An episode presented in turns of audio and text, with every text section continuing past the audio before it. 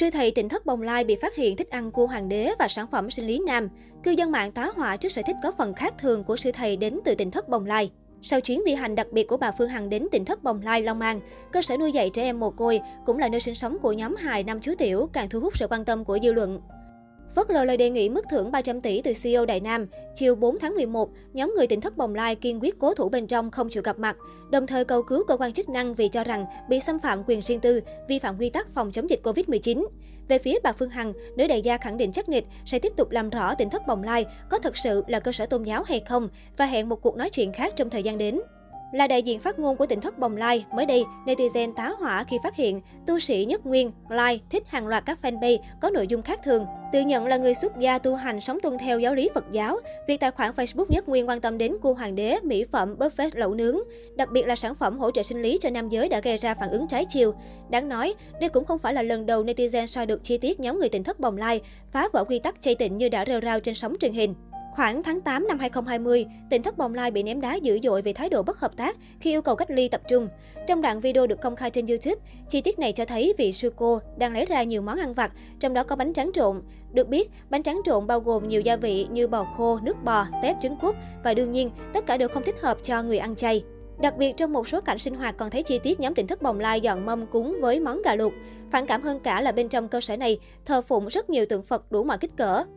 Trước khi bị dư luận chỉ trích và pháp luật điều tra hành vi giả tu, tỉnh thất bồng lai rất nhiều lần cử đồ đệ mặc áo nâu sòng, tự giới thiệu là người tu hành, tham gia các chương trình ca hát tài năng nghệ thuật, giới thiệu là trẻ em mồ côi cơ nhở. Vì thế không ít mạnh thường quân trong ngoài nước đã gửi tiền vào quỹ từ thiện xây dựng cơ sở vật chất.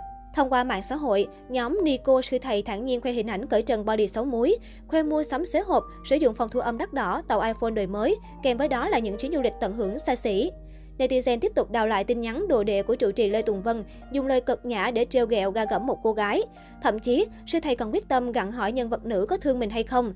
Trước phản ứng lạ thường của tu sĩ, cô gái chỉ đành cười trừ phớt lờ cho qua.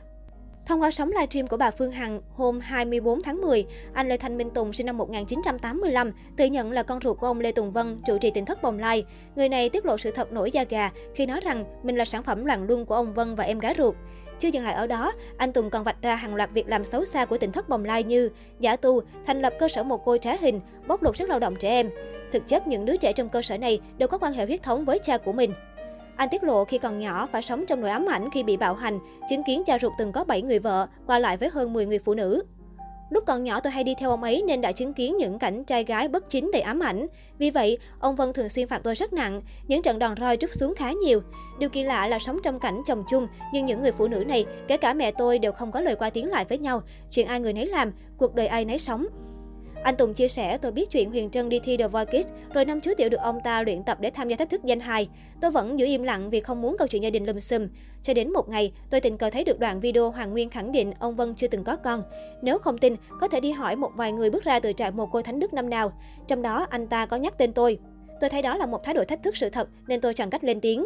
Tuy nhiên, ngay sau đó, người đứng đầu tỉnh thất Bồng Lai, ông Lê Tùng Vân đã lên tiếng bác bỏ mối quan hệ cha con với Lê Thanh Minh Tùng, đồng thời thách thức nữ YouTuber Bình Dương, tức bà Phương Hằng phải tìm ra sự thật. Ông Lê Tùng Vân khẳng định, cả đời mình là người ăn chay niệm Phật, sống không con không cái, nên những việc làm đồi bại như trên không bao giờ dám làm.